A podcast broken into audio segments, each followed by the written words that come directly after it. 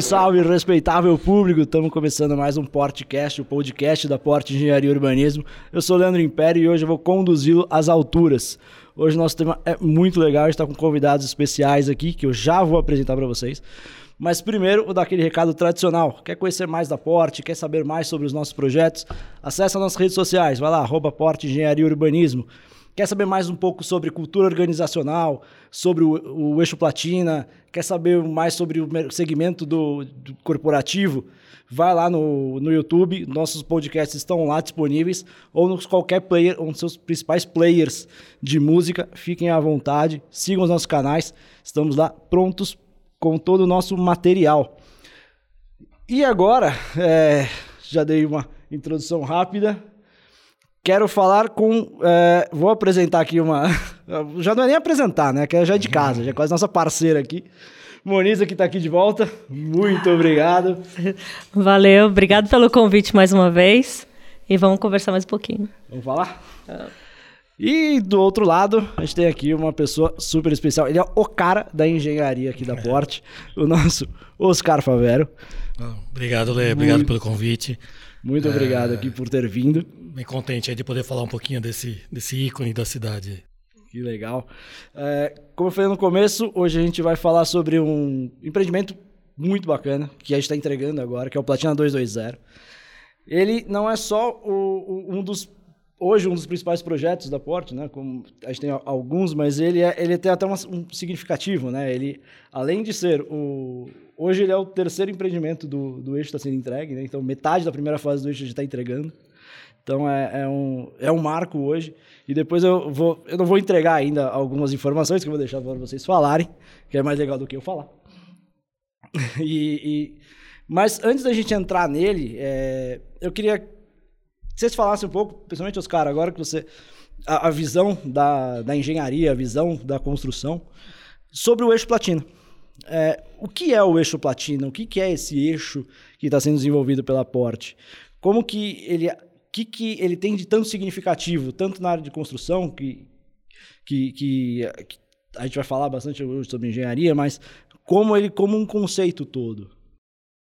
Bom, é, o Esplatina ele é um, uma forma de transformação da região leste, né? É, por ser assim basicamente uma, uma região dormitório, né? onde as pessoas uh, mais residem do que trabalham ou têm opções de lazer, tal, acabam tendo que se deslocar para a Zona Sul, Zona Oeste, Centro, para fazer suas atividades diárias aí, acaba sacrificando muito né, a, a, vida das pessoas. E a Porte, enxergando isso, né, começou uh, através do Departamento de Ciências Urbanas aí da Moniza, que ela pode até falar melhor do que eu sobre isso, mas vou dar a minha, a minha visão aqui de engenheiro. Perfeito. É, começou a trabalhar em cima de mudar um pouco esse cenário, né, e construir uh, opções né, de lajes corporativas, de escritórios, uh, áreas de saúde, de lazer, tal, de modo que a pessoa pudesse não só residir na região leste, mas também trabalhar, uh, cuidar da saúde, uh, se educar também. Né? A gente tá, o Eixo Platina vai trazer também alguns, algumas entidades aí de, de ensino.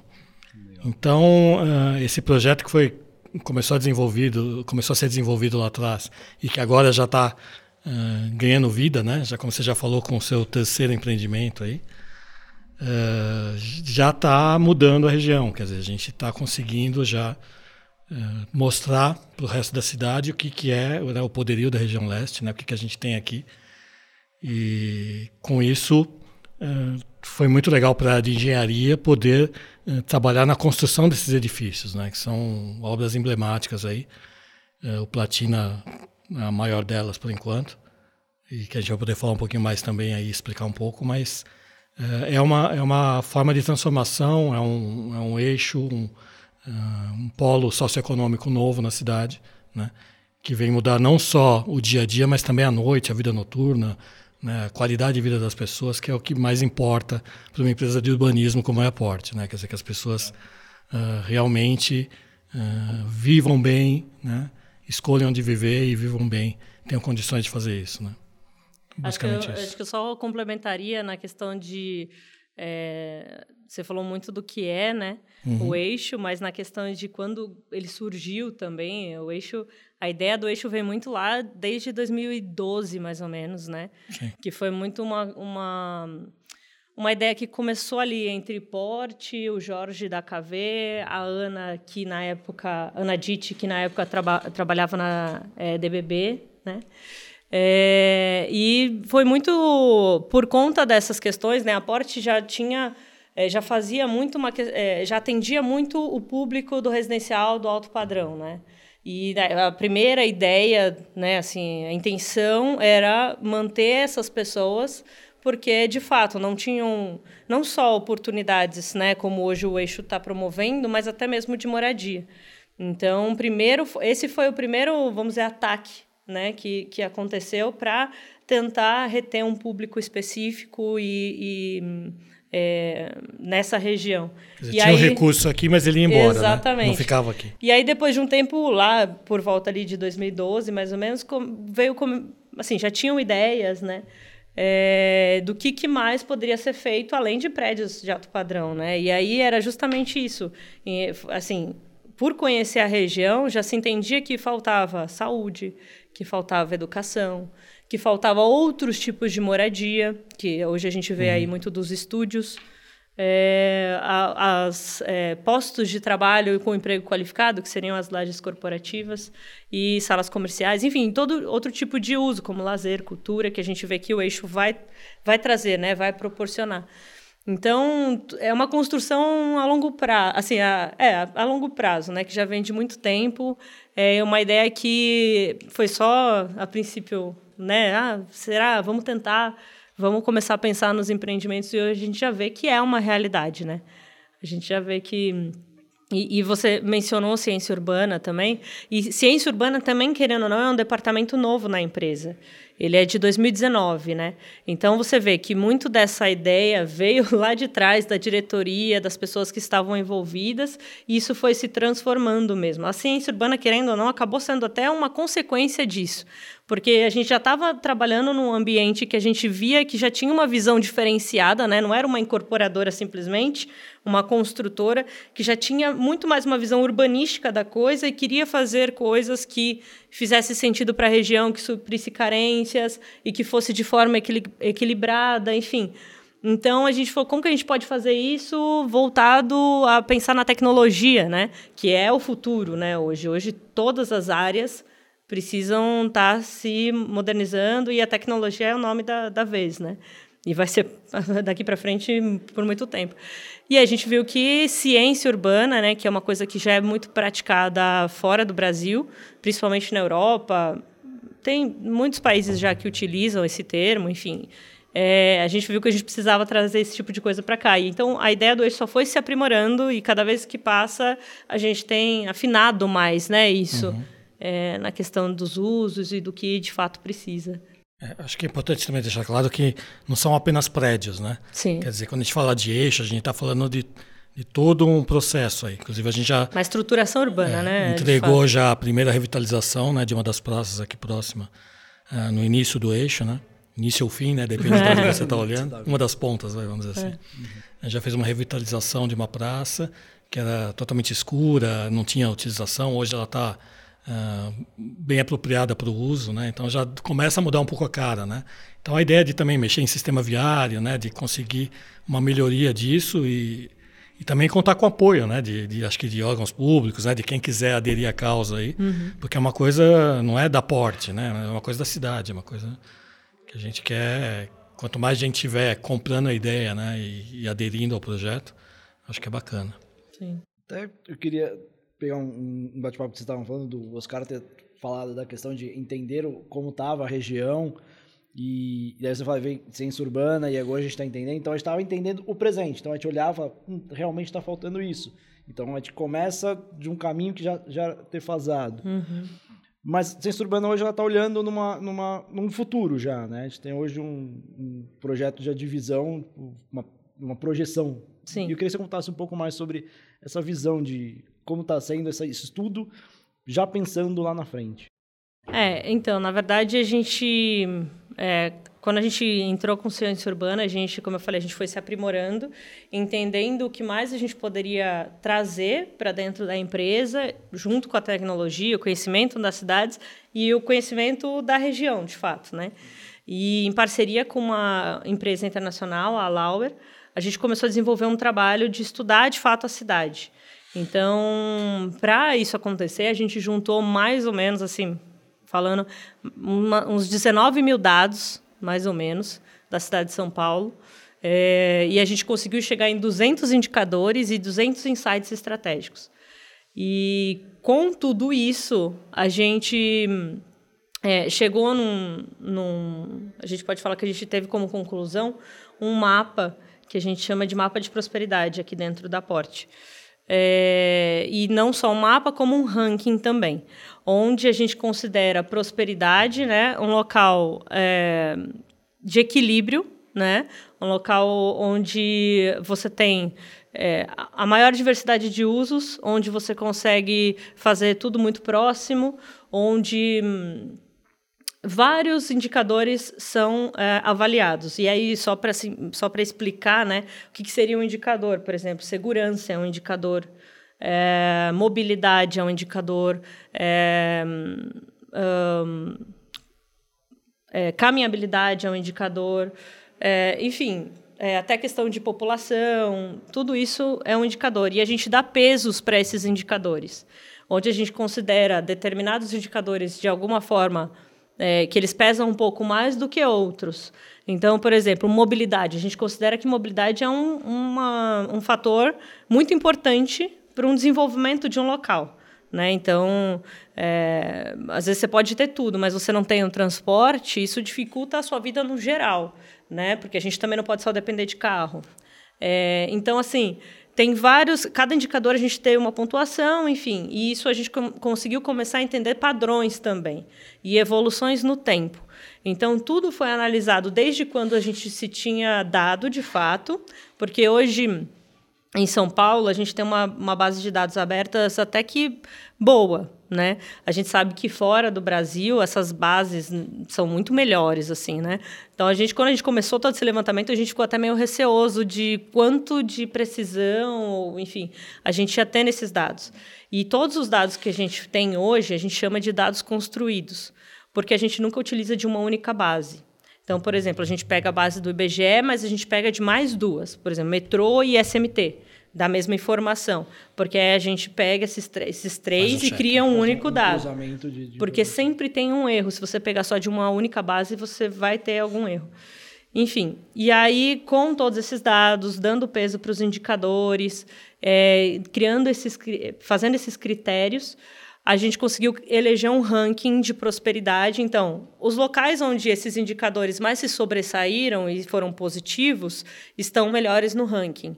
Os locais onde a gente percebeu, por exemplo, que não tinha um incentivo público, não tinha um incentivo privado, é, os índices de criminalidade eram muito altos, não tinha mobilidade, é, enfim, só tinha um, não tinha diversidade de usos. É, por exemplo, só um, um, um distrito dormitório, ele fica para baixo no ranking de prosperidade. E isso a gente fez, em, conseguiu construir cenários, né, cenários preditivos, onde a gente tinha uma situação até 2020, que é quando a gente realizou o estudo, e a gente fez uma projeção de 10 anos para frente tudo baseado em uh, como, uh, porque isso foi usado de Big Data, né, onde você consegue identificar um padrão. Então, como aquele local foi se comportando, e aí, baseado nesse esquema de anos que a gente analisou, a gente conseguia jogar 10 para frente, seguindo o mesmo padrão, teoricamente. Lógico que, se, se do nada tiver um incentivo do poder público ali numa região onde não tinha nada, pode ser que esse cenário mude. Mas pensando que nada teoricamente mudaria, né, em questão de desse, nesse sentido, a gente conseguiu identificar um padrão e entender o que, que aconteceria com a região. É, na verdade, a gente tem isso meio que de São Paulo inteiro, mas com um foco especial para a zona porte que a gente chama, né, que a zona porte é a gente considera áreas de influência onde a porte trabalha, que são os distritos do Tatuapé, Moca, Belém, Carrão, Vila Formosa e Água Rasa, seis distritos. E aí a gente fez uma, não vou falar que foi uma brincadeira, mas foi uma ideia de entender o que seria essa região, essa zona porte, sem o eixo e com o eixo platina. E a gente vê que é muito incrível, assim. A região por si só, você já vê uma evolução tremenda em 10 anos, assim. Você vê que o nível, o ranking, assim, o nível de prosperidade dela, né, melhora muito em 10 anos. Mas você vê que com o eixo, isso é intensificado. Então, é muito legal é, esses estudos que a gente tem feito e a gente pretende, enfim, fazer mais, porque é, é, não tem jeito, assim, a gente precisa entender se o que a gente está implantando hoje, de fato, é o que a gente, a gente vê que é necessário, mas a gente precisa entender o que, que, como isso impacta e como que isso vai evoluir no futuro, né? Porque, enfim, a gente tem inúmeros casos, não só no Brasil, mas no mundo, que a gente vê que várias coisas são implantadas, às vezes, e em vez de melhorar um local, elas prejudicam o local. Então, é sempre bom, é, pensando que a gente quer fazer o melhor, né? Então, a gente precisa estar sempre fazendo esse tipo de análise. E a gente tem todo um projeto do eixo. E agora eu queria só pontuar que a gente está, como a gente vai entrar bastante no tema do, do Platinum 220, é, do Platinum 220, o, como você enxerga hoje o, o, o próprio Platina como um, meio ou, ou um equipamento que trabalha dentro do eixo nesse conceito todo do projeto? É, na verdade, o Platina, é, como você falou, né, ele é o terceiro do, do eixo. É, mas ele compõe um grupo de, de empreendimentos uh, que promove essa diversidade de usos, né? E dentre eles, é, tirando o radial, né, que vai vir aí também, que é um empreendimento. Pega, pega o spoiler agora. Spoiler, né, que é que tem uma diversidade de usos incrível. o Platina ele ele já vem como um edifício misto que já é um diferencial para a região, né? Então, e ele tem muitas, assim, não é só ele ter essa diversidade de usos. Esse fato dele também ser o mais alto de São Paulo, ele, ele querendo ou não, ele traz muita riqueza para a ideia do eixo. É, por ele já estar tá sendo entregue, né, ter sido entregue, não sei quando que isso aqui vai sair, gente, então, mas é, é, ele tem ali o hotel, office, corporativo, lojas, residencial. É, ele tem uma diversidade de usos que a região não. Você não vê isso por aí, né? Então, o impacto do Platina, é, assim, na minha visão, pensando em ciência urbana e no que a gente tem é, estudado e planejado, é um impacto muito positivo é, na questão de é, de explorar esses usos que eram um pouco explorados, né? O hotel a gente sabe que vai ser um, um hotel uh, assim com um diferencial, né? A gente sabe que aqui na região a gente não tem também equipamentos é, hoteleiros e se tem são equipamentos que já estão uh, são mais antigos, né? É, a gente sabe que a questão dos estúdios também do Platina é, não é uma característica também muito grande da, da região.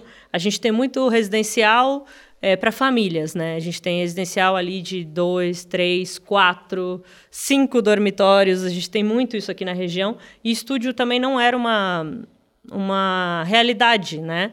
É, quando a gente fez um levantamento dos empreendimentos existentes, se eu não me engano, a questão de empreendimentos estúdios, assim, compactos, é, chegava assim, a 3% da região. E quase todos eram da Porte. Ou seja, é, a gente tem pouquíssimo desse tipo de produto também. Então, o Platina ele vem numa. E cada vez mais está sendo requisitado. Exato, né? né? A juventude toda quer mais é morar num apartamento compacto, né? Que possa, que caiba no bolso. Foi né? justamente para isso. E tenha serviços né? que não precisa ter um carro, né? Não precisa é, comida ele pede, quer dizer, é tudo muito é outra realidade hoje, né? É, ele, ele já começa a ser um edifício pensando no jovem, né? É. Assim, já pensando numa. Ele começa esse movimento, mas tem muito mais por é. vir aí que é... Não vou dar spoiler. Segura spoiler aí. Não tem spoiler. E, e hoje a gente vê. É, a gente tem o, o Planejamento Zero que, quando a gente fala de verticalização, é um. Muita gente acaba lembrando, ah, ele é alto, então já lembra da verticalização. E na região do eixo, até queria. Como vocês entendem essa relação de ainda tem espaço, ou, ou já é um, um, local que não cabe mais o adensamento? A gente escuta muito falar de trânsito, de muitas pessoas, ah, um prédio vertical, para que um prédio desse tamanho, que vai trazer mais trânsito? Esse, tá, essa verticalização está muito ligada a esse adensamento? Não, o que acontece? A, enfim, é, a, a, a, temática verticalização é muito polêmica, né? Adensamento é uma coisa mais muito polêmica. Do que É, muito mais. Mas, é, assim, de novo, pensando na, nos estudos que a gente tem feito, e, e até volto um pouquinho quando a gente falou sobre todos aqueles dados, sobre todos aqueles indicadores, insights, uma, umas uma coisa que a gente constatou, a gente conseguiu entender, por exemplo, quais eram os, os distritos da cidade de São Paulo que estavam se desenvolvendo mais, né? E a gente conseguiu identificar também, por exemplo, qual era o distrito é, que a gente pode considerar o distrito modelo da cidade.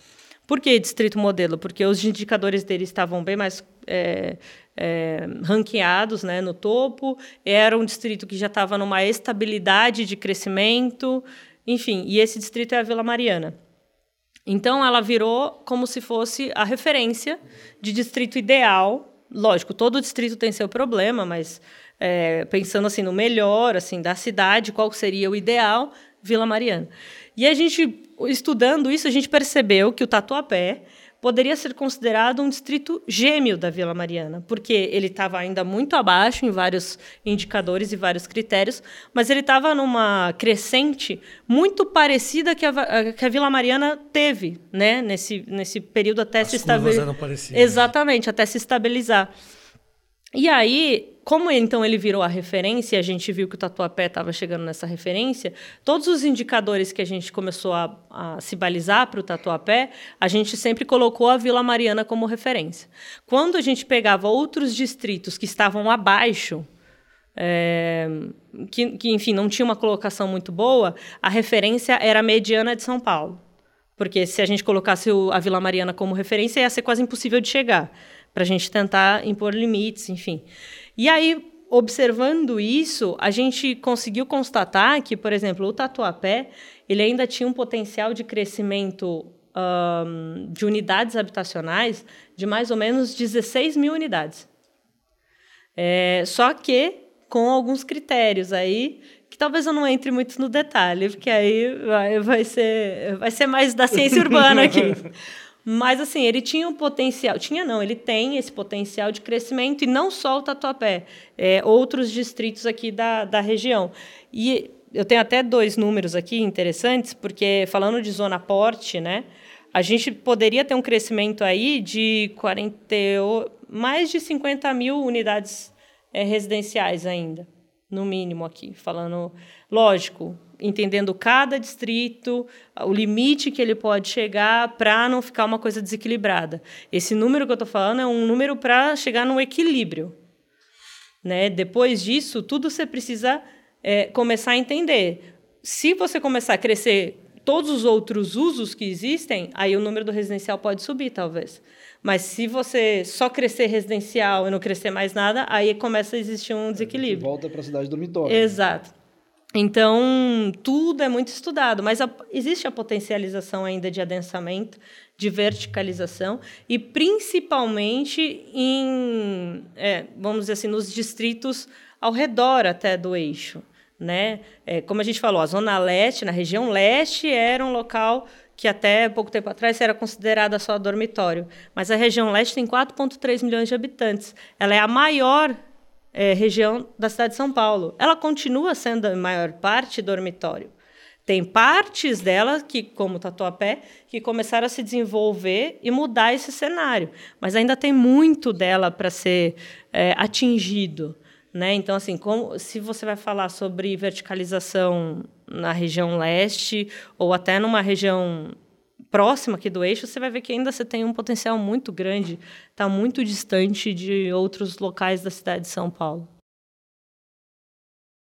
E até aproveitando esse esse, bate-papo, eu até fazer, até estava brincando aqui antes, de começar, o que a gente estava falando com os caras, tal, tipo, a, do, da, a pergunta eu acho que devem fazer a cada dois minutos para ele.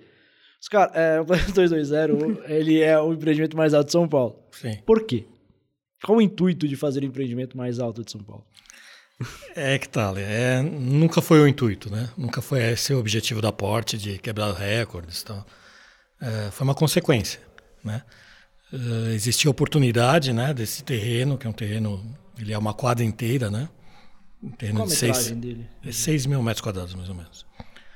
Uh, então, a, a, partir do momento que a Porte adquiriu esse terreno, tinha diversas possibilidades de, de construção ali. De repente, fazer duas, três torres, né, vários condomínios. Mas, juntando com isso, né, do objetivo, o terreno já estava no eixo, né, quer dizer, então tem tudo a ver com o propósito. A necessidade e as carências daquele, daquele pedaço lá, né, daquela região, do que estava precisando ter ali. Uh, compensa fazer mais dois prédios residenciais ou vamos tentar fazer os usos que faltam, juntar tudo isso e colocar, aproveitar o máximo potencial construtivo do, do terreno e colocar todas as necessidades? Ainda, isso começou a ser entendido. Ainda né? com a questão das lojas também, né? Da Sim. nossa vontade, isso é uma coisa que aconteceu no Platina, que aconteceu no Figueira. É, e a gente tem tentado fazer isso em todos os empreendimentos do eixo também, que é tentar recuar o prédio o máximo possível da rua. Para a gente tentar deixar a calçada o mais larga possível, mais do que o permitido. Uhum. Lógico que tem alguns é, a fachada ativa em si tem algumas restrições é, legais, né, que tem um máximo que você tem que deixar é, recuada da, da, da, rua, mas a gente, com essa intenção de tentar o prédio, deixar o prédio mais recuado uhum. para dar essa sensação é, melhor de caminhabilidade, de conforto e segurança, acabou também Uh, é, ocasionando, jogando o prédio né? para o meio, jogando né? o prédio para o meio. Então, e se ele você foi quer, subindo. exato. Então foi uma. você vai juntando, se você né? quer esgotar o aqui, potencial, colocar todos os usos, o que você vai fazer? Subir. Subir. Mas eu acho que mesmo assim, em nenhum momento, quando a gente estava planejando isso, né, e ele foi ficando alto, a gente pensou, ah, vai ser o mais alto. Foi uma coisa que. Foi, foi crescendo, crescendo. E no fim acabou ficando legal, porque hoje ele é conhecido como mais alto, né? Tá, tá chamando atenção bastante aí por, por isso, mas não foi. Não era uma ideia, assim, não foi. Tem quantos metros, Oscar? 172 do térreo, né? A partir do térreo até lá. Esse negócio É. das calçadas que a Manuisa falou é muito interessante. Você anda ali naquela, naquele trecho do bairro ali, as calçadas são extremamente estreitas ali, dois metros e meio, por aí. Pô, hoje você tem A calçadas de sensação é incrível, né, seis, quando é você está ali já. Quer É dizer, muito outra diferente. coisa. Então, e a segurança que traz, né? Porque era, uma- era uma região mais escura, mais é, complicado das pessoas an- transitarem ali, né? Hoje, pô, tá totalmente iluminado, né? Tá bonito de se ver, de passar ali, né? Então, aquelas duas ruas laterais ali, que já eram, É. é, são, são umas ruas mais estreitas. é, né? então, que ainda são mais antigas, né? Da, da urbanização Tatuapé mesmo lá de trás, então. A gente Então, fala ele fez que... um mix aí que combinou, ficou legal, valorizou o entorno, né? Ficou muito mais valorizado os imóveis que estão lá hoje. tá, e tá do lado do shopping Tatuapé, É, né? Então, então- tem ali uma região que... A gente fala que determinadas construções modificam é, a paisagem de uma região. E o Platina é basicamente isso, né? É, é isso do, de afastar, de transformar um lugar ali mais seguro, iluminação. Ter... A gente sabe que aquela região já existe uma caminhabilidade muito grande pela quantidade de comércio de rua que existe ali, por conta de ter o metrô e por conta de ter o shopping, né? É, então já é um local super potencial. E ali é só, é só mais um plus para melhorar de fato todo aquele movimento, né? Aquela já existe uma vida muito constante ali. Aquilo ali só vai ser é, potencializada, vamos Você dizer falou assim. do, do, do- do comércio em volta. Quantas lojas vem no... Ao, re- ao redor do 19. Platina? 19. Ah, no No Platina? Platina. No Platina, 19. Mais 19 lojas ali. É. Isso. São tamanhos diversos, né? Cada uma de um tamanho.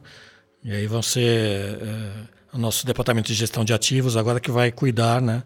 Para que essas, essa utilização tenha a ver também com o propósito, né? Queria, queria só fazer um, uma- um complemento relacionado à verticalização e ao que o Oscar falou do Platina, que o Platina tem 172 metros de altura, né? É, e todo mundo fala muito da verticalização, fala muito, ah, é muito alto, tal, não sei o quê. O prédio mais alto do mundo, que é o Burj Khalifa, que fica em Dubai, ele tem 828 metros. Cara, Só para fazer uma comparação aí, quantos platinas É, dariam para chegar no Burj Khalifa, né? E o mais alto do Brasil fica em Balneário Camboriú, ele Sim. tem 290. Então, assim, é, são no mínimo aí, né? mais de 100 metros a mais. Exato. E Então, agora assim, está sendo feito o projeto de um de 540 metros em Camboriú. Balneário também. Né? São três platinas. Né? Então, então, assim, e esse é um ponto é, que para mim é extremamente é, assim, justificável, sei lá. Porque, assim, o, o, a gente está falando de São Paulo, né? Uma metrópole, né? Se a gente for comparar locais do mundo que têm características parecidas com São Paulo, todos eles têm essa característica de ter arranha-céu. Né? Assim, se a gente for é Nova York, Santiago, no Chile, é, Dubai, Hong Kong, Tóquio, Sydney, todos esses locais é, possuem esse tipo de, de... E São Paulo, a gente vê que tem é, pouquíssimos, porque assim, o Platina é o maior de São Paulo, mas assim, você vê a altura dele, é baixa perto do, do, perto do, do, do normal de uma reação do mundo. Então, assim, é, tá tudo bem, Platina. Né? Não, tá, e assim, você, é, você pensa assim, cidade é uma cidade de negócios, São Paulo é uma cidade de negócios, né? É, a possibilidade de você ter, por exemplo, você vai ter uma reunião numa laje corporativa, numa empresa tal, você vem, né, vem de outra cidade, é, vai dormir em São Paulo, já dorme no hotel no próprio prédio, né? Acabou, sobe lá, faz a sua reunião, dali vai embora tal. É, o cara que dorme, é, mora num residencial ali, ele pode ter um consultório dele, um escritório, no próprio prédio. Então também você está tirando toda essa movimentação de gente que, que dentro do próprio equipamento ali consegue fazer sua vida, né? Então, tem, tem todos os lados aí da moeda. É questão de, do copo ser meio cheio ou meio vazio, depende é. de como que você olha. E você acaba girando a economia, porque você traz hotéis, tem pessoas, você traz Sim. a vida de volta para isso. E, e, acho que é um dos grandes objetivos, é que o cara estava falando, você tem. Não é, não é ser o, mais, o hum, mais alto. Foi. foi o mais alto é. porque aconteceu. Acho que, acho que isso, é, isso, é, muito bacana. E até agora eu queria entrar um pouco na parte técnica, cara, porque a gente fala, ah, está construindo o prédio mais alto de São Paulo. Qual, que, qual é o desafio de construir isso? Qual que é a dificuldade? Quais são os riscos? Tá. É, assim, é não é novidade, né? No mundo, isso. É, a Moniz acabou de dar alguns exemplos aí de coisas muito mais desafiadoras. Mas para a gente aqui, né, para São Paulo, que não é uma coisa tem, muito né? convencional, né? não tem, né? Então você tem que avaliar o, o, tipo da região, o solo que você tem, né? São, são características que você tem que levar em consideração na hora que você vai pensar em fazer uma, uma torre dessa altura, né? Então, uh, tudo foi muito pensado, né? A partir do momento que viabilizou, né? O prédio será deste formato. Agora vamos partir para a parte técnica para colocar isso? isso em pé, né? Uh, bom, primeira coisa que foi feito, que não é norma, né? Que não é obrigatoriedade, mas a Porte adotou isso e faz hoje em todos os seus projetos uh, com grande altura, é fazer um ensaio no túnel de vento do IPT da USP. Instituto de Pesquisas Tecnológicas. Né? O que é esse ensaio, para quem não conhece? Né? Quer dizer, você faz um, um, modelo do prédio né, em escala, faz um modelo de toda a vizinhança, todo o entorno, coloca num túnel de vento em cima de uma, de uma base que ela gira, é, com sensores em todo o modelo, né, sensores eletrônicos, e vai girando essa base de 5 em 5 graus. Né? E o túnel a milhão lá, jogando, jogando vento. E com isso uh, você vai tendo, um, vai sair num gráfico de todos os pontos de cada face do edifício onde tem uma pressão acima do normal ou uma sucção acima do normal, né?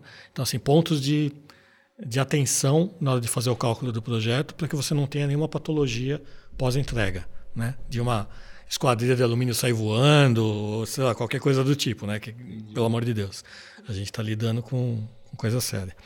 É, além de ter também uma situação, o túnel de vento ele nos possibilita já imaginar como é que vai ser o conforto do térreo é, quando esse prédio estiver pronto. Então, porque quando o vento vem, a gente teve isso a semana passada até. Ele bate numa torre desse, dessa altura, ela, o vento sobe e desce, né? A parte que desce, ela causa um incômodo ali no térreo para quem está transitando ali. Então, uh, com isso a gente consegue também uh, minimizar esse efeito, colocando, sei lá, pergolados, paisagismo, né, fazendo alguns artifícios arquitetônicos aí que você consiga deixar a vida das pessoas no terra ali tranquilas e, e, não sofrendo nenhum tipo de impacto. Então essa, essa foi a maior preocupação que a gente teve no início. Fizemos, demos na mão do projetista, ele adorou, né? Porque assim, o cara também quer ter a tranquilidade, né? De que aquilo não vai ter nenhum tipo de problema, até de, de oscilação, coisa e tal. Uh, vimos aí também nesses vendavais aí da semana, das semanas passadas aí, o prédio oscilando, que é normal, quer dizer, está dentro da, do cálculo dele, Lá ele de pode Balneário fazer isso. aconteceu isso, bastante, É, né? Do tinha movimento. um- É, ele tem um percentual que é admissível que ele mexa sem causar nenhum tipo de problema na estrutura.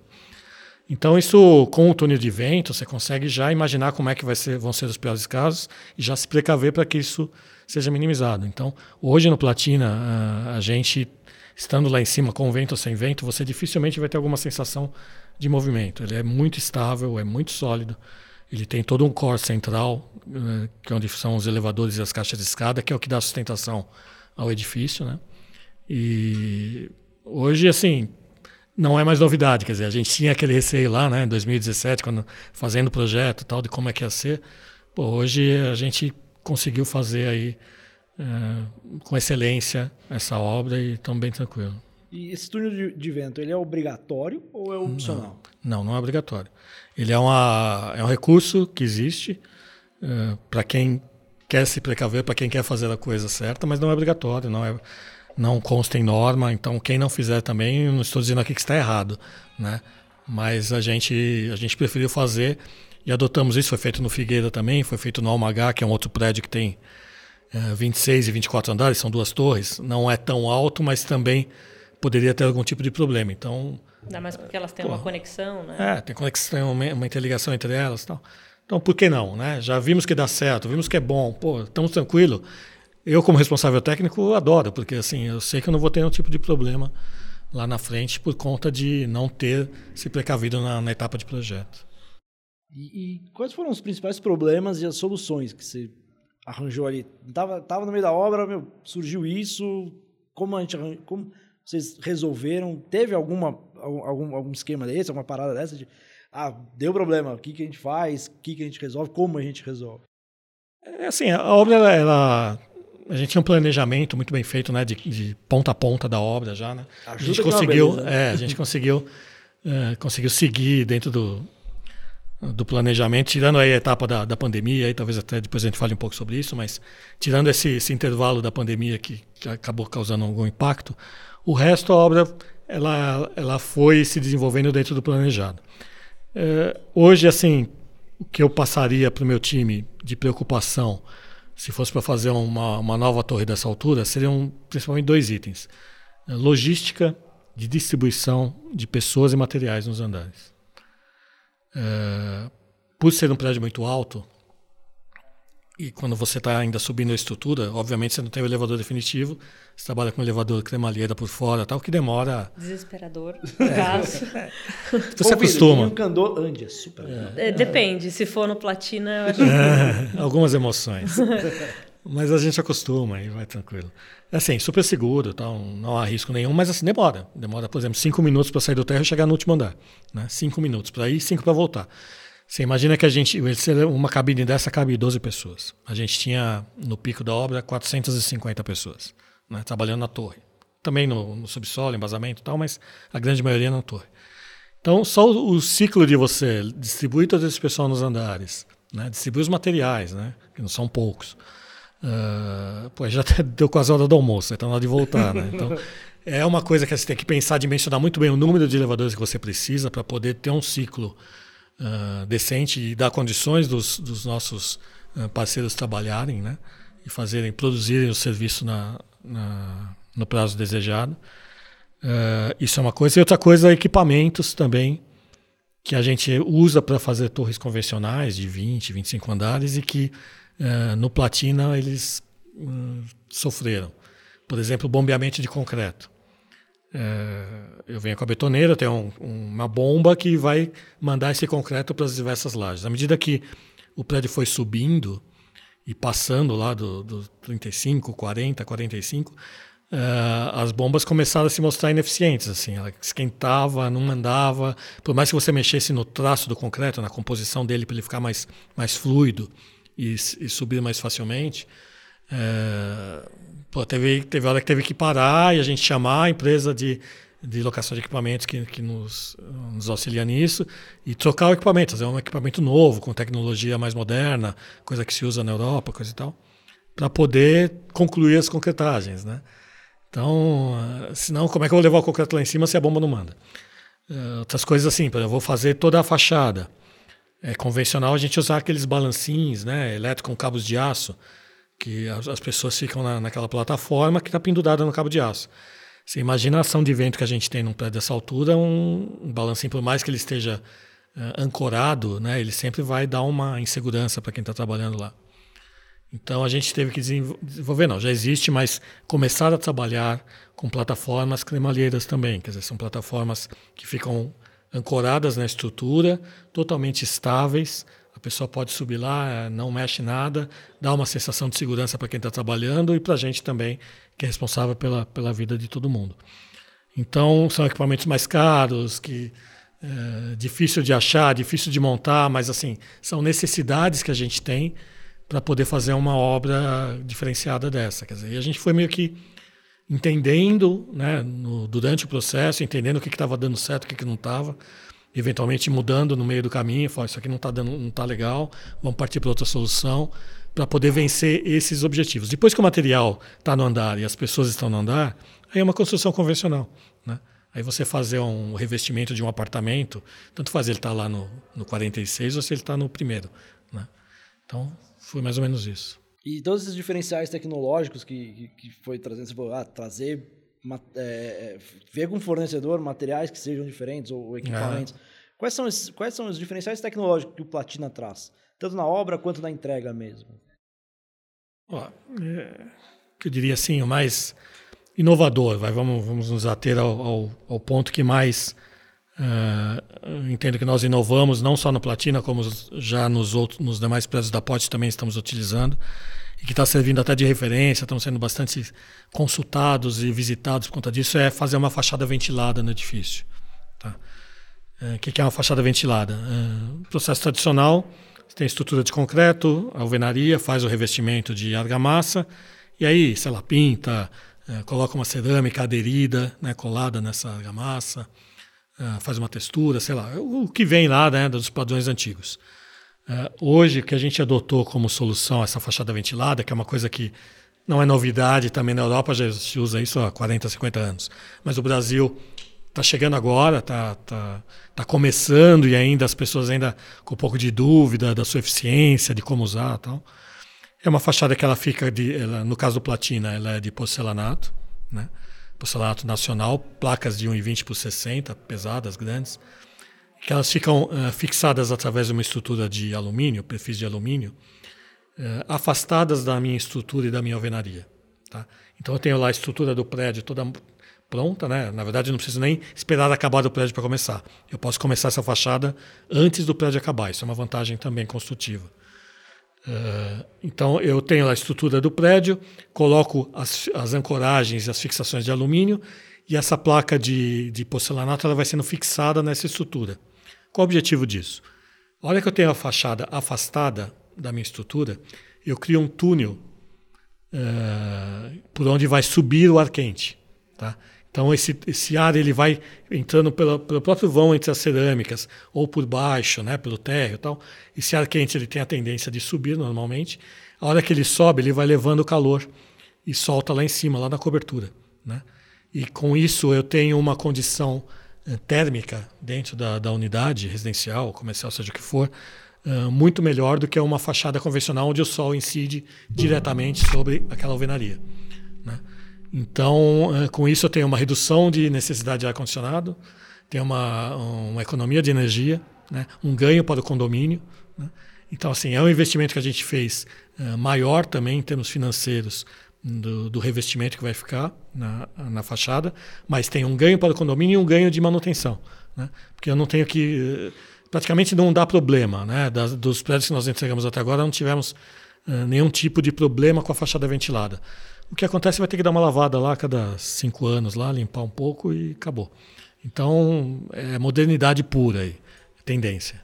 E, e até aproveitando dois assuntos, você falou que é o túnel do vento, o vento e a, fachada ventilada. Tem alguma coisa a ver? Tipo, tem algum problema de, de as, ter muito vento e a fachada ventilada, como você falou, tipo, o formato de, não é aderida, né? Ela é, ela, ela, ela, é, ela é totalmente segura porque ela é fixada, é, tem alguns, é, esse perfil de alumínio, né? Ele está super fixado com chumbadores na estrutura, e por sua vez o porcelanato que vai no perfil de alumínio, ele é fixado com polímeros, com uh, uma cola, vai, uh, super resistente, já testada e própria para isso, né? Então, assim, o, o que poderia mais ter problema na fachada é o impacto de corpo duro. É, uma pedra, alguma coisa que bate no pé, pode trincar o porcelanato, você vai lá e troca. Né? Desce num, numa, num balancinho, num equipamento apropriado, vai lá, tira aquela peça, coloca outra no lugar, cola novamente e pronto. O túnel de vento nos ajuda a saber qual é, o, qual é a pressão que vai ter em cima dessa fachada né? e o quanto que eu tenho que fazer a minha ancoragem resistir a isso. Né? Então é um, é um conjunto. Também uh, o túnel de vento trabalha não só para a estrutura, mas também para esse revestimento externo. Tá? É bem legal.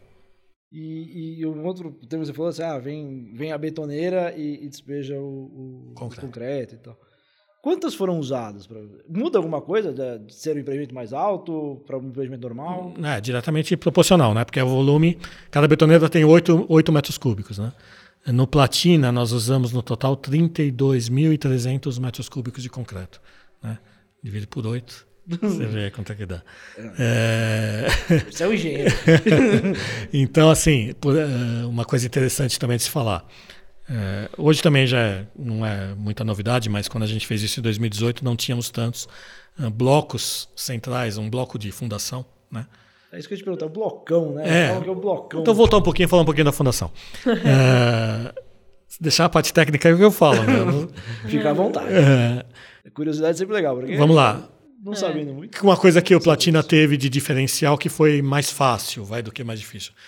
Aqui na região, a gente, nos nossos, na maioria dos nossos empreendimentos, como tem três subsolos, você tem que fazer, por exemplo, parede de diafragma. O que é parede de diafragma? É uma contenção na divisa, né, no perímetro, uh, feita com equipamentos pesados, com grandes volumes de concreto, que levam muito tempo para ser feito e custam muito caro.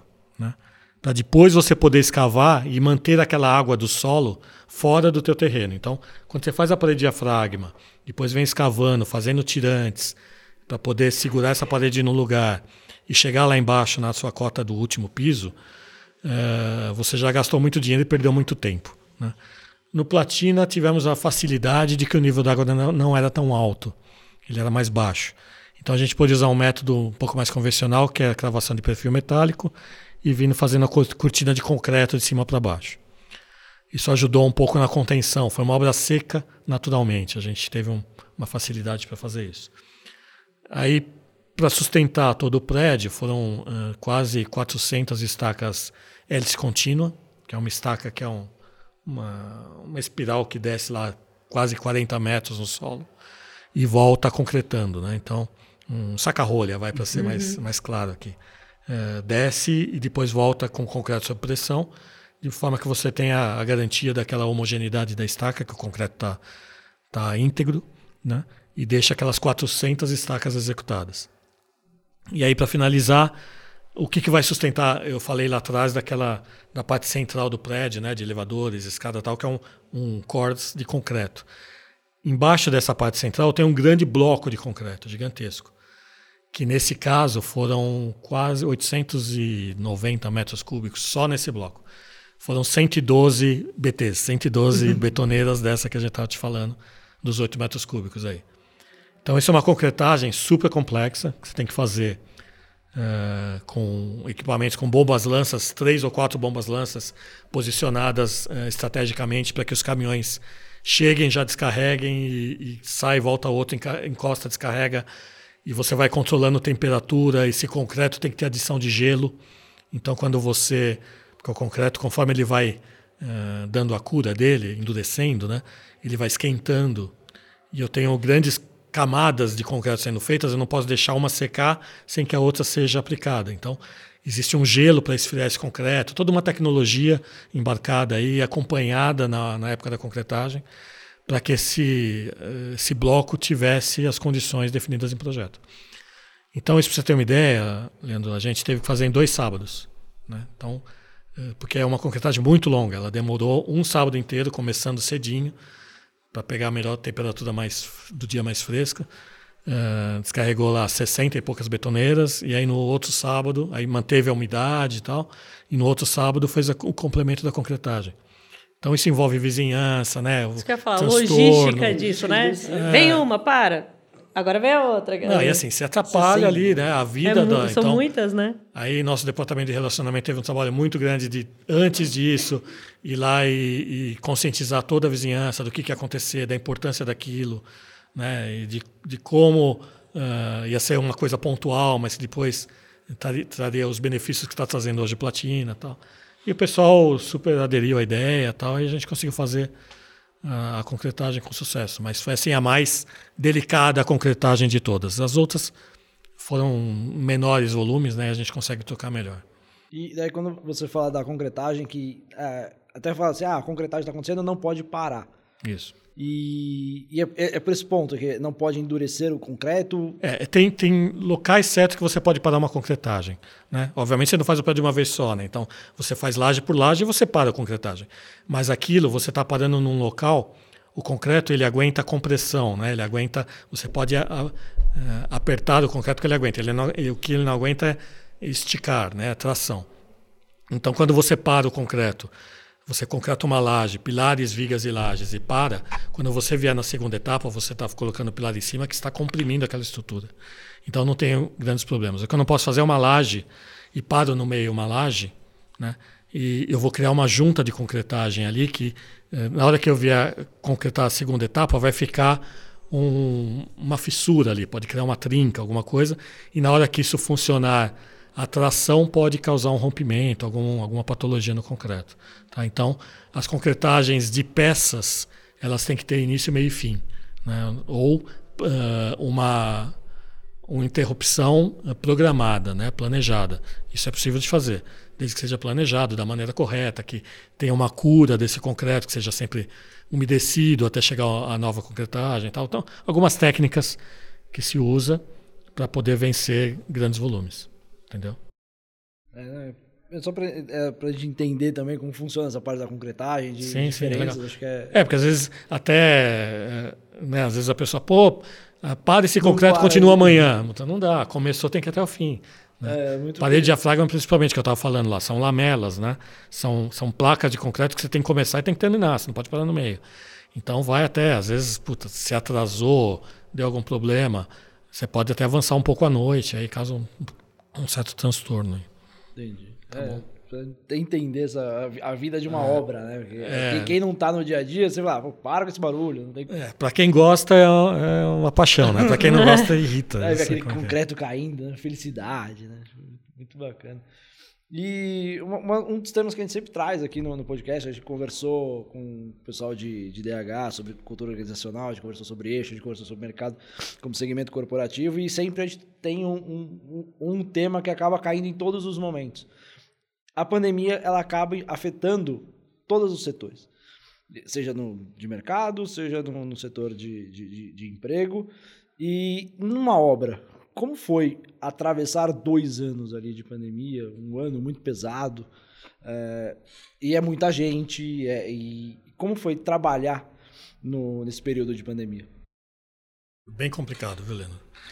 É, eu lembro até hoje, dia 19 de março de 2020, estamos reunidos para entender o que estava acontecendo, né? Aquele negócio estava começando, ninguém sabe o que era, né? Puta, vai morrer o quê? 10 Caos, pessoas né? ou 10 20 mil? dias resolve. É, como é que é isso, né? Como, como é que pega, como é que não pega? Dúvidas, assim, né? qualquer coisa que se falasse era chute total, né? E a gente tinha que tomar alguma decisão, porque o negócio estava tava começando a acontecer, a ficar sério. A gente estava via Europa, o que estava acontecendo na Europa, e, e parecia que estava chegando aqui.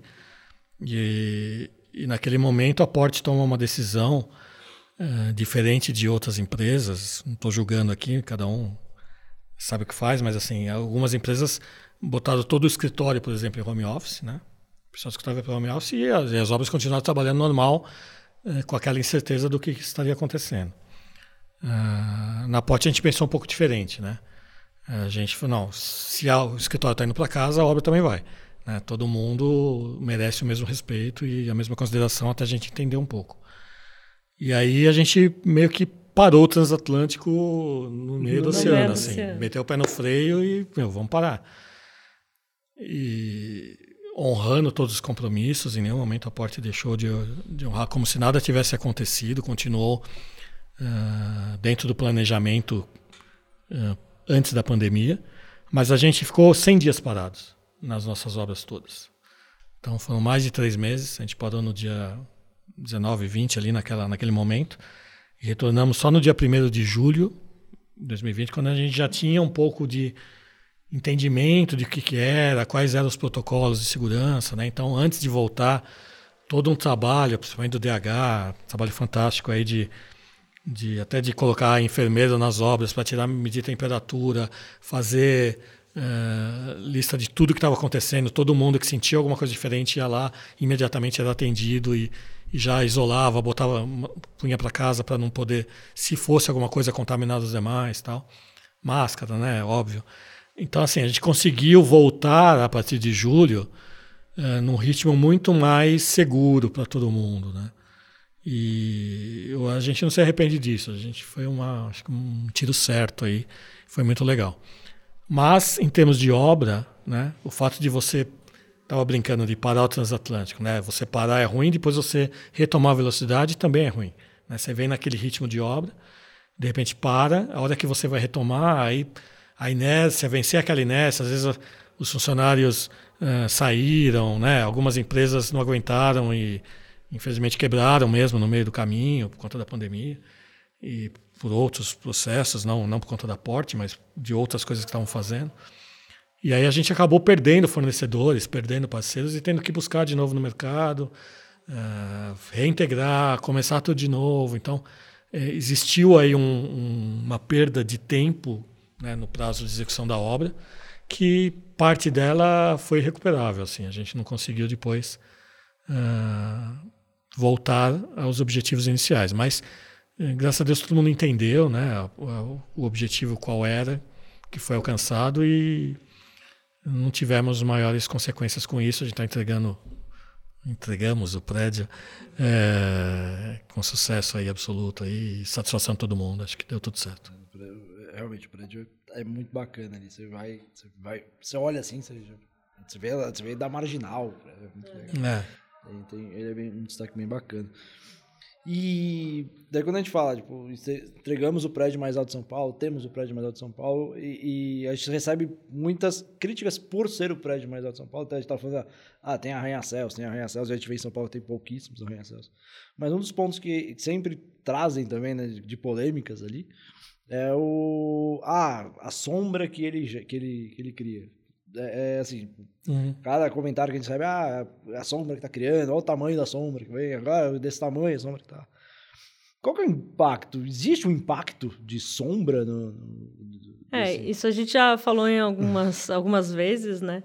Eu acho que isso sempre vai ser uma questão de, de das pessoas quererem entender e enfim, se aprofundarem um pouco mais no assunto, mas basicamente o que a gente sempre diz é, é o seguinte, né? Se a gente, a gente tem um prédio muito alto e logo a, a sombra que esse prédio uh, faz é mais é, esbelta, né? A diferença é que talvez ela percorra, é, num, se, se um prédio mais baixo pegaria duas quadras, talvez esse prédio pegue quatro quadras mas numa, numa, numa sombra mais esbelta. E por ela ser mais esbelta também, ela se desloca mais rápido também. Então, se hoje de manhã estou com sombra na minha casa, sei lá, na hora do almoço pode ser que eu já não tenha mais essa sombra. Se fosse um prédio mais baixo, é, ou dois, ou três, um do lado do outro, para né, compor o terreno, essa mais, sombra e maior, ma né? seria mais largo, provavelmente. Essa sombra, às vezes, ficaria o dia inteiro na minha casa. Porque essa, esse deslocar da sombra eh, seria numa velocidade muito mais lenta e muitas vezes, por ser tão larga, ela não sairia. Então, é uma coisa assim muito relativa. A sombra vai existir, mas de qualquer construção que você fizer. A própria casa cria sombra. A diferença é, é, assim, quem vai ser atingido por isso e uhum. como isso funciona, né? Porque a, às vezes a minha casa vai fazer sombra na casa do lado. Só que aí só vai ter uma pessoa para falar. Né? No caso do, do prédio, como ele pega mais casas, é, são mais é, comentários que a gente escuta. A diferença é como isso se comporta durante o dia né? e nas estações do, do ano também. Né? É, o que a gente vê isso na prática mesmo, é, é como se fosse um ponteiro de um relógio, nitidamente Exato. assim, quer dizer, é uma, uma sombra bem esbelta e que ela passa muito rápido. Né? E agora você imagina um prédio baixinho que fica aquela sombra lá pegando. Então, o entorno de um prédio baixo é muito mais prejudicado. Nesse caso, não, ele é pouco prejudicado, só que ela vai um pouquinho mais para frente, mas passa muito rápido. Então, assim, a gente sempre vai ter. É o que eu falei, é uma questão né? de entendimento e também das pessoas tentarem, é, é, de fato, analisar, observar o que acontece. É, porque às vezes vem um comentário de uma pessoa que a sombra nem pega na casa dela. Né? Então, ela não sabe exatamente quanto tempo aquela sombra ficou ali. Né? Então, enfim. É, e aquilo, toda, toda mudança é, pode causar um desconforto, né? Seja ela positiva ou não. Às vezes a pessoa só vai ver que é positivo mais para frente. Naquele momento ela não vai ver. É, e é o que eu falei: qualquer construção causaria uma sombra. A diferença é qual, qual é o tipo da construção e como isso se comporta. Qual a área de abrangência. Exato. É, se fôssemos prédios, por exemplo, eu seria o baixinho, o baixinho gordinho e o Edinho seria o platino. Eles eram menos sombra do que A eu, gente podia fazer um teste. Vocês ficam parados, a gente coloca uma luz no tempo teste e... prático. Teste Quem gera menos sombra, eu ou o Edinho. Nunca mais vão perguntar. é. é. pegar duas pessoas. Quem não conhece o Edinho tá aqui, Edinho vem aqui só para apresentar para É, ele vai fazer. Ele era menos sombra do que eu. qualquer situação. Até se movimenta mais rápido. É o Platino e o Crona. Se, se rasteja como ninguém. Platino e o Crona. o Platino e o Crona. É pra dupla sertaneja daqui. É. Maravilhoso. E até uh, aproveitando nesse, nessa, nos temas polêmicos, né? Que, pô, verticalização é sempre um tema polêmico porque tem essa questão de sombra e também tem a questão do trânsito, até que a gente conversou ali no comecinho do, do, do programa, sobre, ah, tem um prédio alto, vai ser mais trânsito. Isso é uma, é, um, é uma verdade? Depende. Depende da quantidade de usos que você tem. No caso, platina, por exemplo, ele tem muitos usos, né? É, tudo depende do que vai, como vai funcionar aquilo e como aquilo também foi pensado, né? O, o platina ele tem vários usos, ele vai promover uma quantidade de. Uma, a gente tem uma previsão aí de mais ou menos 1.900 postos de trabalho novos só com ele. É, então a gente sabe que vai ter um fluxo muito maior acontecendo naquela região. A diferença é a localização. Né? O platina está atrás do metrô. É, o que já é, atrás do metrô e de, uma, de um terminal de ônibus, né?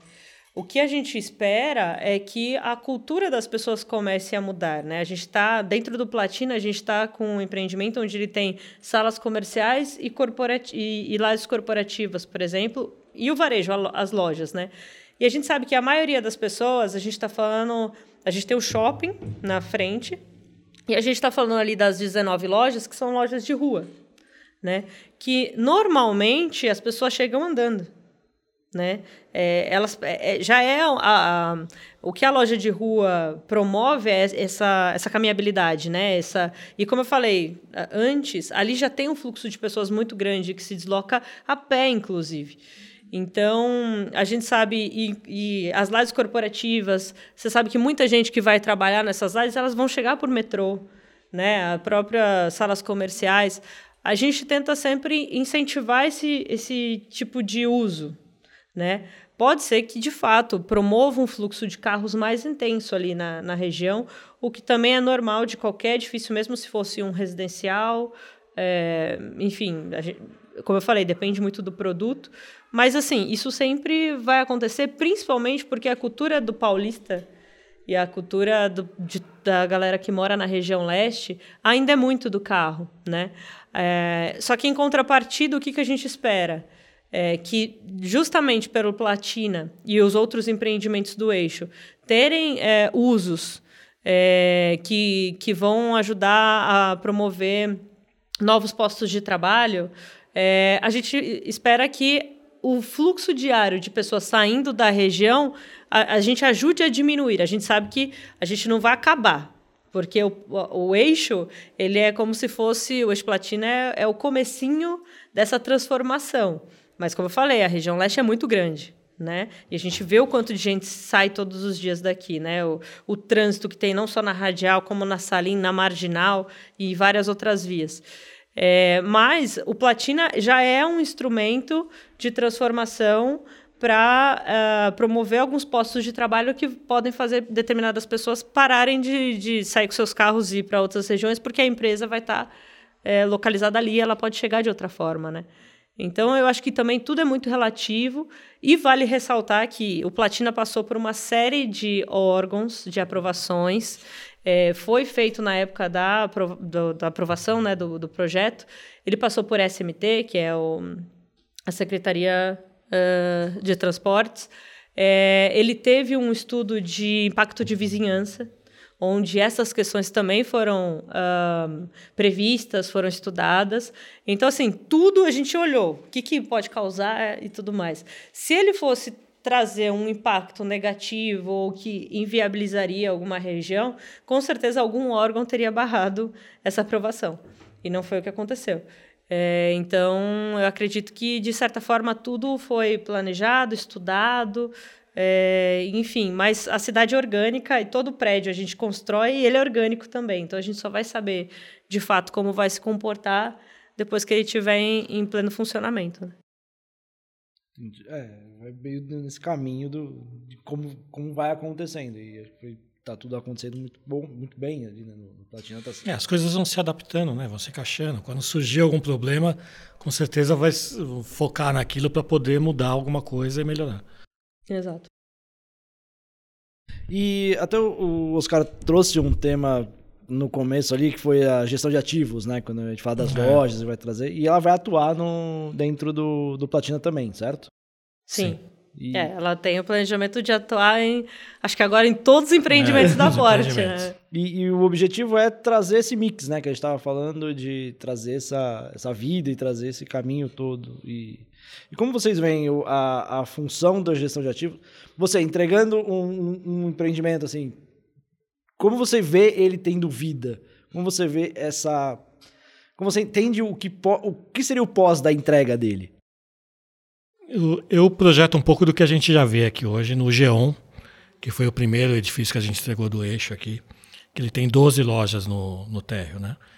É, todas estão ocupadas e, sei lá, talvez metade delas com uh, restaurante ou Exato. barzinho, né? Onde tem uh, uma atividade. Uma atividade, que acontece? Uma vida certo. noturna fantástica. Quer dizer, você passa hoje aqui na região à noite, é, é, muito legal, muito gostoso, dá vontade de parar e descer lá e também lá tomar um chopp e, e curtir com os amigos, entendeu? Uma região que era totalmente escura, abandonada tal. E a Porte, uh, nesse desse ponto em particular, já tem dois edifícios entregues, né? E vai estar tá já executando o terceiro. Então, trouxe a vida para lá. Uh, o que eu espero do Platina é a mesma coisa, quer dizer, que essas 19 lojas elas sejam ocupadas uh, com produtos uh, no mesmo nível de qualidade, e para isso a gestão de ativos opera, né, para que eh, coloque esse filtro do que, que está sendo sugerido. Nem todo mundo que quiser alugar lá talvez consiga, porque talvez o produto dele não tenha a ver com, com o propósito. E eu acho que ele vai vai deixar a região muito bacana. Além do que, a gente tem ainda o, o restaurante do hotel, que ele é também uh, existe a possibilidade de pessoas, o público externo também frequentar, né? Então é mais um ponto além, da, além das lojas, da pessoa entrar dentro do edifício mesmo e no primeiro andar, que é onde fica o restaurante, e lá se divertir. O restaurante lá. também é aberto, vai ser aberto ao público. Vai ser aberto. É a possibilidade. É a possibilidade dele. Né? É. Acho que uma outra questão a, a ressaltar, acho que a, a, a, Juliana já falou até um pouco na, no outro podcast, mas eu acho que a questão de gestão de ativos está pensando é, em todas as lojas do eixo é, como uma única coisa, vamos dizer assim. Então, esse mix né, de coisas está sendo é, pensado de, de, de fato para ser o mais diverso possível, de ter um pouco de tudo. Né? Porque é o que faz sentido, né? Eu preciso ter um restaurante, eu preciso ter uma uhum. clínica, um, é, uma farmácia, um pouco de tudo, porque é isso que motiva aquilo ter de fato essa vida, né?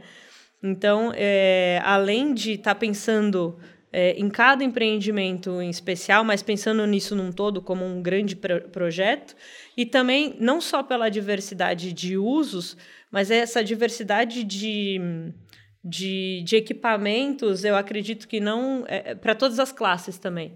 Eu acho que isso também é importante dizer, porque é, quando a gente fala de diversidade de usos, a gente fala é, então de ter tudo que você precisa num único local, mas a gente também tem que falar que tudo tem que ser acessível a todos. Né? Então, você tendo diversas é, coisas, é, mas com diversas. Uh, como que eu posso falar isso? Né? Não é classes, mas que atenda a todos os públicos. Né? Democrático. É democrático.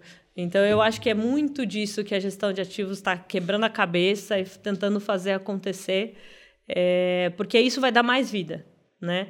É, não é simplesmente colocar um equipamento lá, pronto, consegui, agora está funcionando. Que, que, se vire. Eu acho que é, é todo o propósito pensado, todo o intuito ali de, de você fazer aquilo funcionar, mas funcionar da maneira certa.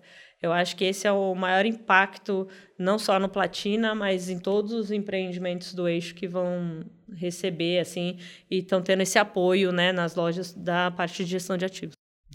É, acho que é esse pensamento, esse 360, né? Eu entregar da, da, ponta ao, a, do, do, início uhum, ali da uhum. obra, de como a gente vai fazer, até como a gente vai entregar, como a gente vai fazer o propósito acontecer. É. Isso é um, uma preocupação bem legal da, da Porte. E antes de encerrar o bate-papo, Oscar, eu queria fazer uma pergunta até pessoal para você. Ixi. Não, é, é, é, tranquilo. É tranquilo. É, hoje a gente entregou o Platina. Como você se sente entregando ou fazendo parte de, de, dessa história e sendo um dos alicerces do, desse empreendimento? E, e ser o alicerce do prédio mais alto de São Paulo deve ser pesado. Mas como você se sente entregando essa obra? Qual é o sentimento do Oscar? Não o do. Do, do Oscar, o cara não o Oscar Favero, o LinkedIn. O, hum. o Oscar. Sim, sim. Ah, meu, tô super orgulhoso. Orgulho. Orgulho total, assim, de ter participado junto com um baita time, né? Com todo todos os departamentos que compõem a engenharia, né? Todos eles são importantes todo o pessoal que trabalhou na obra lá, que ralou durante quatro anos lá, uh, dia após dia lá, eu, eu pude acompanhar né, a execução da obra e tentar direcionar né, para aquilo que a gente achava que era o, o melhor, uh, para a gente conseguir o melhor resultado. Mas assim, é, é, mérito total desse time que trabalhou forte aí nessa obra. Uh, eu então já comentei isso uma vez que para mim assim foi o maior desafio da minha carreira e assim, o, o, ponto mais feliz de conseguir ter terminado com sucesso, né? Então hoje virou um cartão de visita de São Paulo e consequentemente meu também, né? Do Oscar, uhum. quer dizer, eu posso falar que, puta, eu participei disso, né? Eu conheço aquele prédio de cabo a rabo, né? Sem andar, as pessoas entram lá se perdem, porque é complexo, né? Os uhum. usos, eles não conversam, né? Que você, você tem 20 elevadores no prédio, cada um é, cada, cada grupo de elevadores destinado a um uso. E você não, você não sai do residencial, por exemplo, e vai para o corporativo por dentro. Né? Então, assim, é, é, bem complexa a arquitetura do prédio, as instalações, andares técnicos. É, é uma obra diferenciada. Né? Um, é, a gente acha que ainda vai fazer coisa mais complexa ainda, né? em breve, mas até hoje, para mim, foi o meu maior desafio. E eu sinto orgulho gigantesco, assim. Só agradecer a Porte por ter me dado essa oportunidade, né? E esperar que eu tenha correspondido aí e que a gente da engenharia tenha feito um bom trabalho. É, com certeza. Né? Só de ver o prédio como está hoje, é, com certeza é, vocês fizeram e fizeram muito bem feito. Legal, obrigado.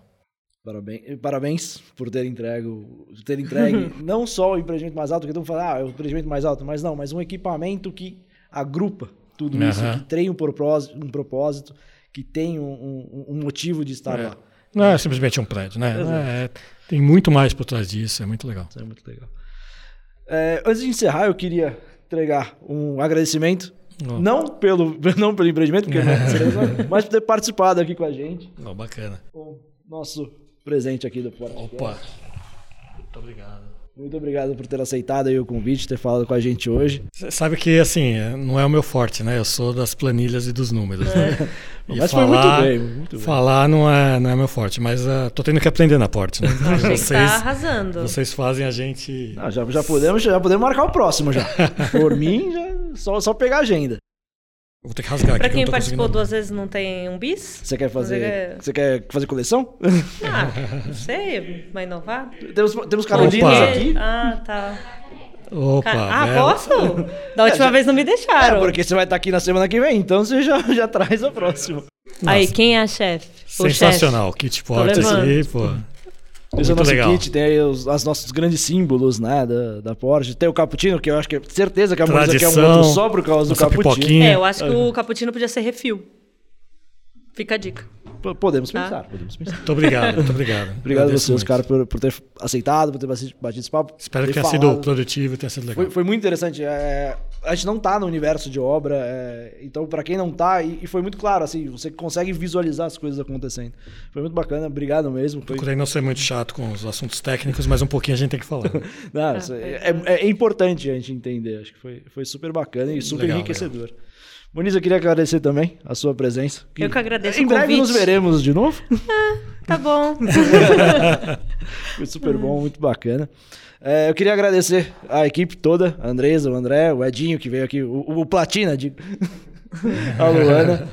Gente, muito obrigado, equipe. É, acho que o podcast funciona por termos todos aqui. E é, é, é um, é um trabalho muito legal. E é legal ver vocês vendo eles também, tipo, essa relação de todos.